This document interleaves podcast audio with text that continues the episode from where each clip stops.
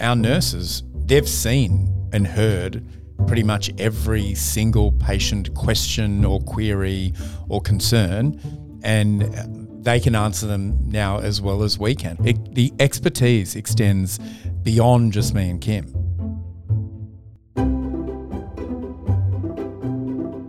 Hey, ReFam. My name's Kate, and welcome back to Keeping It Real, the podcast that's all about the positives. We've talked at length about red flags when it comes to unqualified practitioners, dodgy techniques, and sketchy sedation. But this time, we're talking green flags. It's time to focus on the good signs to look out for to know if your surgeon is qualified, the quoting process is legit, and what a healthy pre op and post op process should look like. Alrighty, let's start with research. What kind of before and after should they be looking for? Like, what's what's a good uh, example of a pre pre and post op? Um, I would actually probably say before you get to looking at the before and afters, um, have a look at the surgeon's credentials. Make sure they actually are a surgeon, um, and the qualification to look out for is FRACS, and then in brackets after that, PLAS, um, P L A S. So that means that. Uh, we, in particular, Richard and I, are plastic surgeons who've done full specialist training of plastic surgery. Um, and the FRACS is the College of Surgeons, and they're the only ones that can certify people as being um, uh, surgeons and accredited with AHPRA with that plastic surgery qualification.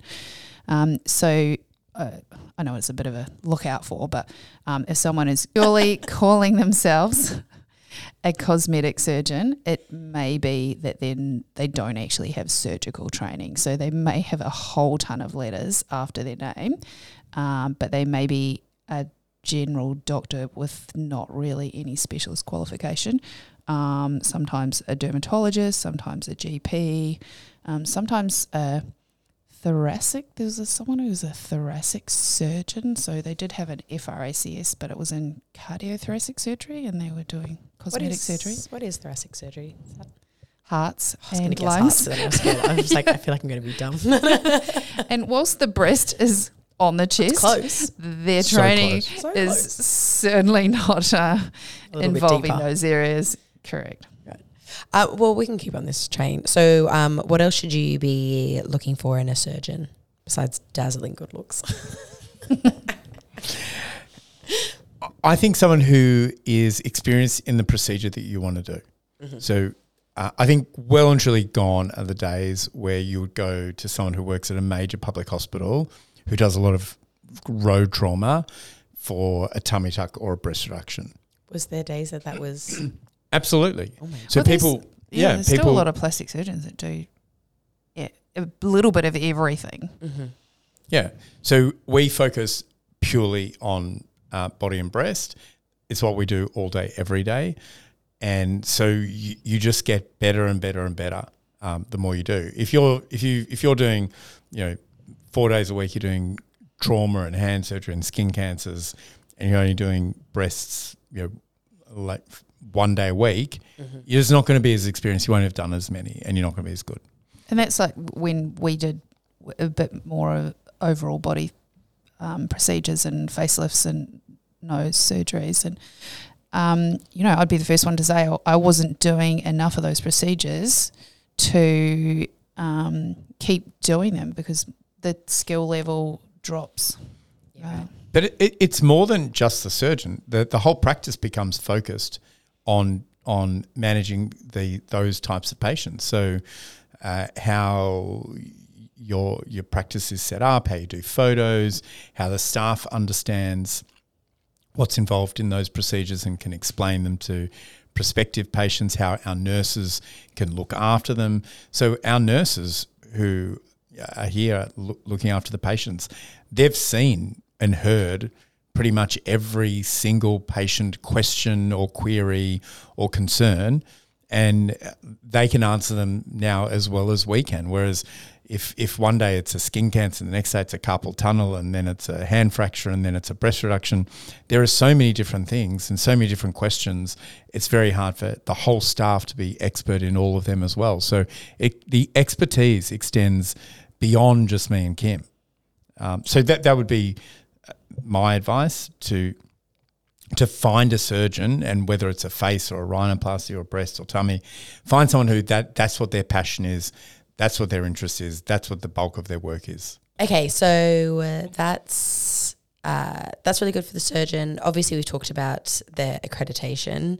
Um, should you be looking at what kind of? I know, obviously, we've spoken about that they should be operating at hospitals.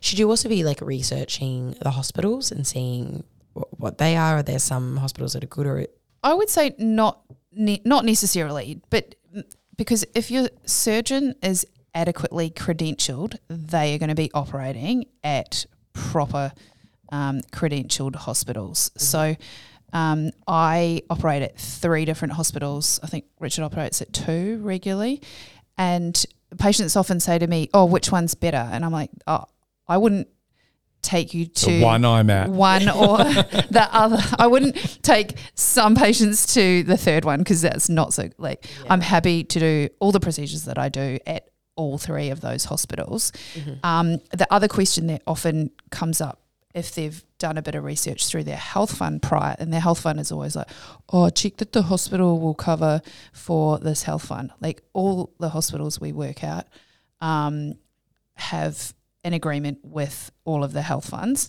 Um, yes. well, they still have an agreement with them, right. um, but it just means that um, with Bupa that uh, for Ramsay hospitals, the patients then are, are, further out of pocket. So that's an issue with that particular health fund. But it's still they still have coverage. Um, it's just a bit less than they would have elsewhere. Um, so what about before and afters? What should people kind of be looking at for those pictures? Yeah. So the thing is, is to look at a whole range. Okay. So and and there's different ways of looking at before. and So we do a lot of clinical before and afters. So we're very pedantic about that, and we've talked about that. Uh, but I think it's also important to look at um, non-clinical photos because at the end of the day, you're not walking around in a clinical photo. You're walking around in real life. But the most important thing is to look for patients who have a similar starting point to you. So it's, it's there's no point in looking at a, a, a photo of a, a 19 year old who's had a, a breast augmentation and you're a 60 year old who wants a breast reduction and trying to get that particular outcome because you're coming from different directions, you're having different operations. So you ne- it needs to be like for like. So and and Kim and I are in a position now. We like th- there's pretty rare, uh, never, where a patient would come in and I like, I don't have anybody who looks like that, uh, who's had the same operation that you're after. So when and if you look through our socials, you, will probably find we've got so many photos and our website. You'll find someone who's similar, but certainly in consultations, I will always make an effort to find someone who has the same issues as you have, same body type, and I've done the same operation. So I think, you know, like for like, find a photo of a, or, or find patients who've had a, who have a similar starting point and have the end point that you want to get to. And I think that's what's to look for. And the other thing on um, some of the glitzy websites and more dodgy um, places is that their pre and post photos are totally different. So you know, the pre is in bad lighting, um, downlight, shadows everywhere, and then the post is, and this is really common in um, facial surgery or rhinoplasty surgery. And the post photo is like great lighting, patients smiling, they're makeup. wearing makeup, and it's like you, sure, they ha- they probably have a surgical difference, but you know, you put good hair and makeup on anyone. Um, just look at the photos of uh, us on our website. I don't look like that every day. I, I I have never worn makeup for any photo shoot. I just want that out there. Oh, really? Never. I think that's. Never. I think I had, that's like. I had them dusting you. I think I paid twenty five dollars. Yeah. uh, but yeah, good good hair and makeup and lighting can uh, make a huge difference. So make sure that, um, and I know Richard just touched on this, and we've talked about it before, but the, our, all of our clinical photos are incredibly standardized. Um, so you know, taken from the same angle uh, all the time. And I think what you said with um, like you know having real life images as, as well as clinical photos, because again, like they are really good and standardized, but I would hazard a guess that most people don't love looking at themselves like standing to attention with like downlighting or, or whatever. It's probably not the best and maybe not putting your best foot forward anyway. So seeing real life images, I think a green flag is people who have uh, com- uh, practices who have tagged photos that are like real patients doing real things. If somebody's tagged photos, like, because obviously Instagram, as we all know, is like a curated feed and everybody's going to do that whether you're a business or not. But the tagged photo should probably tell a similar story. Like, if what they're posting is the best of the best, is very different to what people are tagging them in, then maybe be aware. Um, and there's also a lot of um, positive and photo sharing within private forums as well. That so we would often have patients that have come in for a consultation with us and um, also may have been on our Read Girls page. They've often been in the Breast Reduction Australia group or the Tummy Tucks Australia group. Um, and so they've actually seen, um, and we are not in those groups at all. And so we, we have no sway or no say of what goes on. So, um, and that's a place where I believe patients are sharing good and bad stories. And so, if you're in that group and you're seeing, um, you know, real patients posting real um, images and talking about their their ups and downs of their journey, because it, it's never a hundred percent um, smooth. Uh, but as long as they feel like, yeah, I called the rooms and I got um, spoke to the nurse and I'm feeling much more reassured, and uh, all those little things that you'll tend to see in a lot of those forums. Just on our clinical photos, and we are very obsessive about them. And it, it's generally the worst part of the consultation. Um, and you, you, you have to go into our photo room in our horrible paper G string undies. uh, and I had a patient today, and you, she, she, she knew it was coming yeah. right? because everyone's seen our before and afters. Uh, You're not going to make me wear that, that G string, are you? Exactly. so we hear that every single day. But you know, when when you then have surgery and then you have the photos and you've you've got those undies on and you you can see everything because often you know underpants will cover a lot of other other areas and it'll hide a scar and whatever. Um, it patients always when they look at the before and afters after they've had surgery are so grateful they've got that before photo. Yeah. It's very powerful. Um, and, and sometimes even if they, they kind of, I'm like, oh my God, you know, because they're so happy with how they're going. It's like, oh man, oh yeah, I forgot, I blocked yeah. out that I looked like that before. So it is confronting, but for any prospective patient, that the photo room it, it, it's it's not pleasant that first consultation because you've also only just met us as well and within sort of 10, 10 minutes or like a short time you you're in that room having photos semi naked. Um, but it is important, and it's important for the reasons we've just said, so that we've got actually very standardized photos. We're not hiding anything. We've got a standardized lens, standardized distance, standardized lighting. Um, this is something that we've set up and been doing for uh, like probably nearly 10 years. And it's actually such an important part of your uh, journey with us. And the other thing is that we would don't share those images without your permission, and we certainly don't until you've had your surgery. um, there, there's nothing to compare, so that the pre's are always you know your private images, and um, until you've got an outstanding outcome, then we usually a lot of people are happy to share. On that note, um, with talking about how people you know share their honest reviews. Are reviews uh, an important tool? Should you be looking for people's five star reviews or can there be a bit of a raw? So, this is currently the subject of a big review, which uh, unfortunately, I think a lot of people who are involved in this review are not in, don't use social media in their practice. They're scared of it They don't want to go down that path. They're old school and they just want patients to be referred by GPs. And unfortunately for them, it's 2022 and that's not the way of the real of the world anymore. And so I think reviews actually hold us to a very very high standard. Uh, and in many times, like for the more nuanced things, hold us to a higher standard than the medical board does. Uh, so I think it actually improves surgical outcomes and it improves patient journeys. And I, I think that it would be uh, it would be a terrible backward step if all reviews were removed. Um, and I, I think we can't currently use reviews on Facebook because you can turn it off. So the medical board says turn it off. Google, they can't stop because people, if you've got a website, then someone can write a Google review about you. So um, they can't actually stop that. Um, but the reality is, people have their own start their own Instagram page. They'll they'll do reviews, good reviews, bad reviews.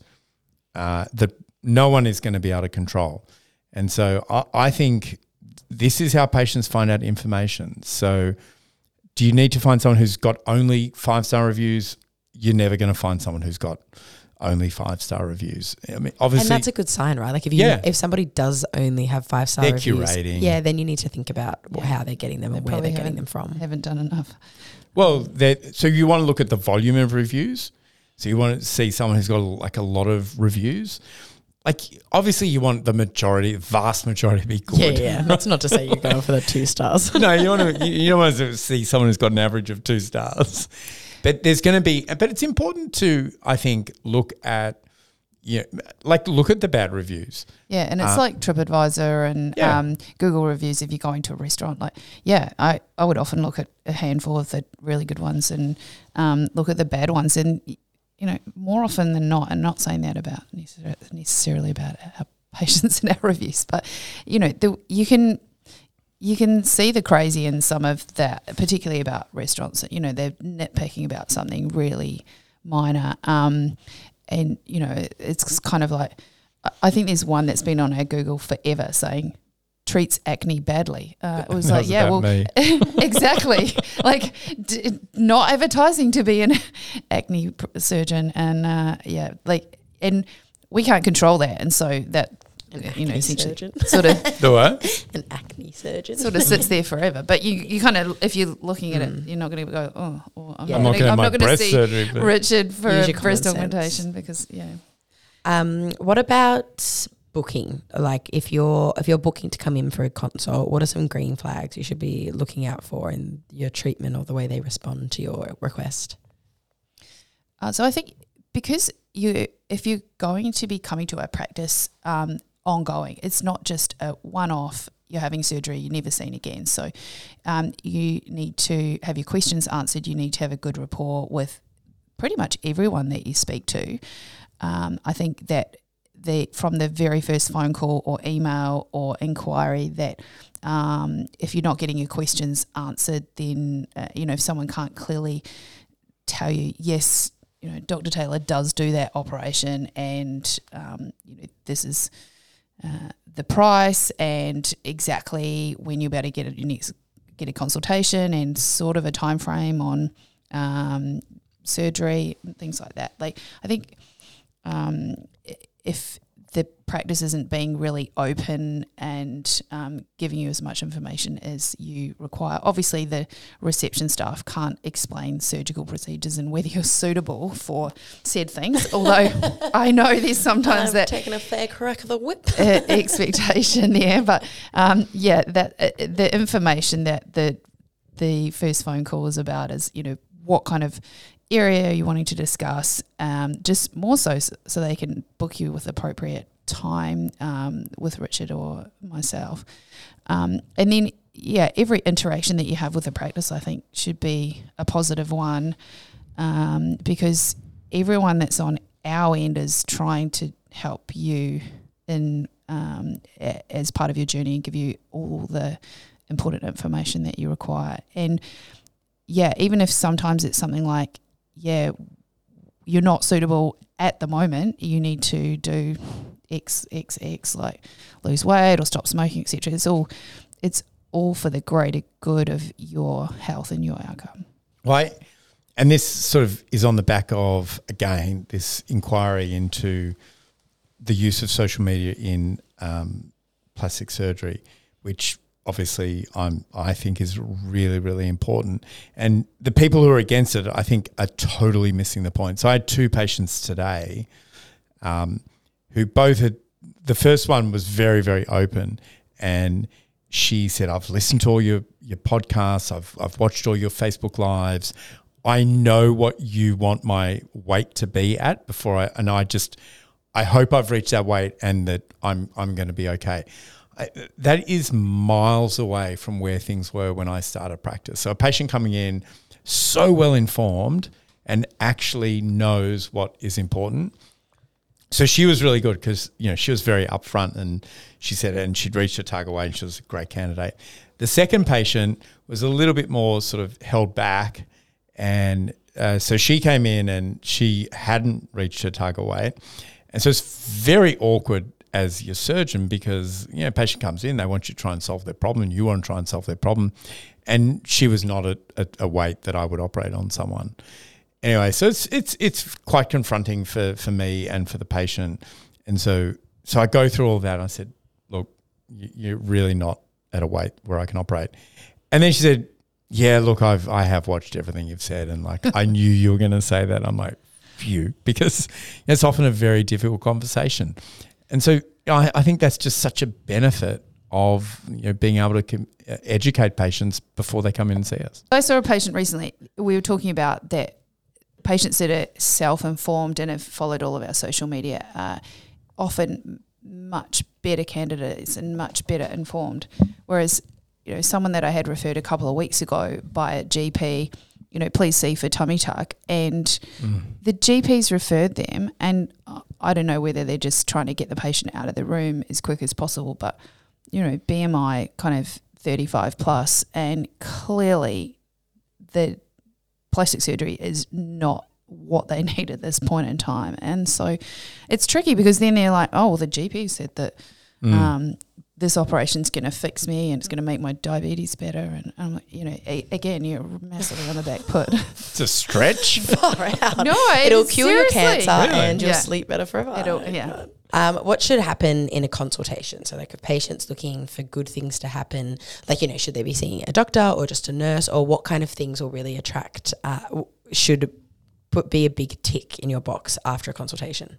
All right. So I saw a patient last week who'd seen another plastic surgeon, had a five minute consultation. That's not great. So, what you want is a, a surgeon who will either through um, you know, video or in person, because w- for us, they're very, very similar the way we've set it up, um, who will take a history from you. This is basic, this is medicine 101. Take a history from you, examine you, um, and then go through what your various options are. So for this type of surgery, uh, like it's impossible to do that in definitely under half an hour and sort of it's somewhere between 30 minutes and 60 minutes for most procedures. There are some things which are maybe a bit simpler and maybe some things which are a bit more complex, but that'd be the the, the guideline because and you know to answer your question directly, I think to see a doctor. There's some practices who have a screening consult with a nurse. Uh, you know, we've kind of considered that model over um, over over the years, and I just I, I just don't think it's a good model. I see patients who have been through that; they're usually not happy, and the surgeon comes in for five minutes at the end. I mean, that's what our training is. Like our training, and everyone everyone is different, and, and there's complexities and subtleties that we're trained to pick up that it would be very difficult to train a nurse in doing it. Um, so I think you want to see the doctor. You, they they need to take a full history from you, not just about the problem, but general stuff as well. Examine you properly, um, and then go through what your various options are. And the only thing I'd add to that is um, be able to answer all your questions as well, if not Yeah. all of them, ninety nine percent of them. Um, and so come pre come pre pre pre prepared. Or just Want try that again? Come prepared with uh, come prepared with uh, questions and yeah it's often a little challenge that i set myself because sometimes people will come in right at the start and be like okay i've got all these questions um, often about recovery and cost and things like that. Okay okay let's just do it my way and then I'm I'll go through everything. And if you go through your list at the end and if you've got any questions left over then we'll go through them and then it will they'll invariably look through them. And there'll be sometimes there'll be one something curly um, eh, or else they'll be like oh yeah you answered all my questions. I, I- I think actually what Kim is saying is is really valid. I think you you do want to sort of listen to the surgeon and let them go through things. And if you get through it and the majority of your questions have been addressed at the end of the consultation, you are probably at the right place. If you get to the end and go, and you've got a ton of questions and they haven't gone through it, uh, maybe you're not at the right place. Well, because those questions as well, right, are patient focused. So if you're getting to the end of the consultation and you feel like all they've talked about is price, timelines, like when you're going to get in and stuff that kind of pertains to them as a surgeon or a money making machine, then they're not going to answer your questions. And your questions are going to be about yourself, your safety, your results, your recovery. Mm. So if they are answering those questions, then they've got you at the front of mind. And that's who you want to be seeing someone who cares about you, not their bottom line. So I never, I never discuss booking. I never discuss costs. I never, none of those things. That that's, I focus on the medicine. I focus on the surgery. I focus on patient care. That's my role. And I often joke with patients, and I say, look. When they ask me about price, I say, "Look, we've tried it the other way around, where our staff talk about the surgery and the, and I talk about the cost. And it's just not hasn't doesn't work quite so well." They're pretty good at the surgery part, but I'm bad with numbers. yeah, that's what holds us back. Um, oh, what a perfect segue to my next question. What are quoting green flags? I know before we've talked about kind of red flags being, you know, if they're trying to get you to pay before you've left the room, before you've had any like breathing space and they're being really, really pushy, that's for sure a red flag. But what are some other green flags about what like a good quoting price, a good quoting system feels like? I think I think just the communication, the open and honest. This this is often it's broken down into surgeon fee, anaesthetist fee, hospital fee, um, implants if required, um, and our staff are not here or trained to be upselling you on procedures, um, and absolutely you know, no hidden no hidden costs and no. Uh, I know it's supposed to be green flags, but I'm like, um, but yeah, if they're trying to be like, no, you pay a deposit today, or the you know one time special deal, like that, that's not medicine. I, I no, I heard this recently. This is red flag. Someone, a, a colleague of ours, like close to home, um, was uh, quoted for a like some procedure, a ridiculous amount of money, like something insane, and they said, "But for today, we'll we'll, we'll do it." Like this is the surgeon. Ew, what a gym membership approach. I, it was so surgery. gym membership. Yuck. If you tell us by five. No, like it was like no. This is the surgeon in the consultation. Oh, yuck. It's like like thirty percent less. If you like for you today, Oh, especially God. Horrible. even, is that Like, even- I'm telling like Doesn't sound legal. legal. I'm just telling you, high profile Melbourne plastic surgeon. I mean, what Kim's saying, like it's, it sounds like very obvious for us, and and they don't want to sort of buy a car. It's not not like buying a car. And it's like, oh, but then we can add the the air conditioning, and if you want the sunroof and the heated sunroof and the seats. this, it's like just tell us the price. Like we, Yeah. It'd be like going out for dinner and saying, okay, the entree mains is this. The dessert, we, we can't quite tell you. We're not sure. We're going to tell you. In, Depends how much you eat in the main. we're going to tell you. Uh, to know exactly right. Uh, we're going to. You'll find out after you finish dinner. We're going to send you an invoice a week later. Yeah. And like I've been in fairly robust discussions with one hospital on trying to explain this to them, and they they don't get it. But um, I'm working on it. I'm working on it. Um, what about, okay, so with pre op, uh, what kind of care should people be expecting or seeking out specifically? I, I think it's just an overall feeling like you're being totally cared for, that you're part of the family, that you can approach anyone in the practice from yeah, from the person that's answering the phone to the the person that the surgical coordinator that's uh, giving you a quote, and then back and forward emailing um, or phone calls in terms of arranging dates for surgery. Um, for us as well, we um, proactively get you in to see our nurse about two weeks before your surgical date. So um, that's something that we've probably been doing close to five years now, I'd say.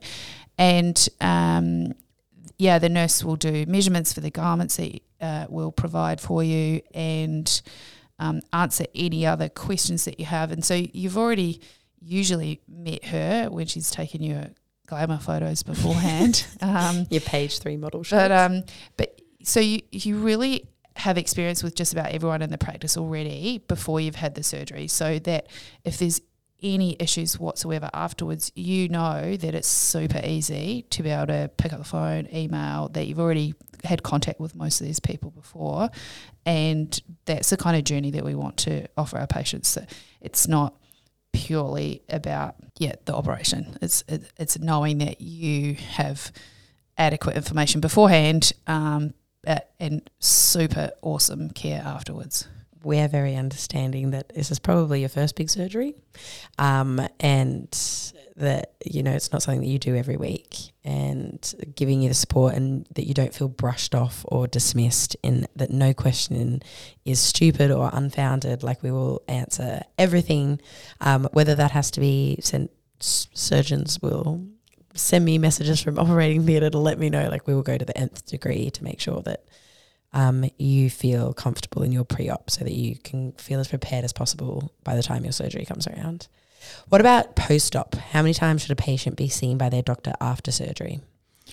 Look, uh, the standard would for us would usually be nurse at one week, one of us at two weeks, six weeks, three months, and then maybe another six months or something like that. But it's it's very flexible. Like if I happen to be here and I see you at, at week one, and everything's going great, I'll say don't need to see you for another two weeks. Um, if I for some reason happen to see you at four weeks and everything's great, and I'll say say need to see you at three months. If everything's not great and I need to see you every day or every week, I'll see you every day every week. So there's sort of like we've got a sort of a standard process, but you know it's it's very variable depending on you know how, how your journey is. I, I saw a patient today. I think she was a week after a tummy tuck, and she said she was just. Is it meant to be this easy? She said because I because I because I like How I'm on the. Facebook, I'm on the Facebook, and like people talk about all this pain and they can't do this, and she said I like I feel like fine. Like is this okay? Oh like that's so funny. um, sure. It's like it's fine. And so like, you know, I don't think I'm seeing it. I'm maybe seeing it for two weeks just to check her wounds, but she's flying at a week. But that's not everyone's experience. If you liked this episode of Keeping It Real, please like and subscribe wherever you get your podcasts. And while you're there, why don't you have a flick through our past episodes? We'd love to hear your requests for future topics, so send your suggestions through to us on IG at Replastic Surgery.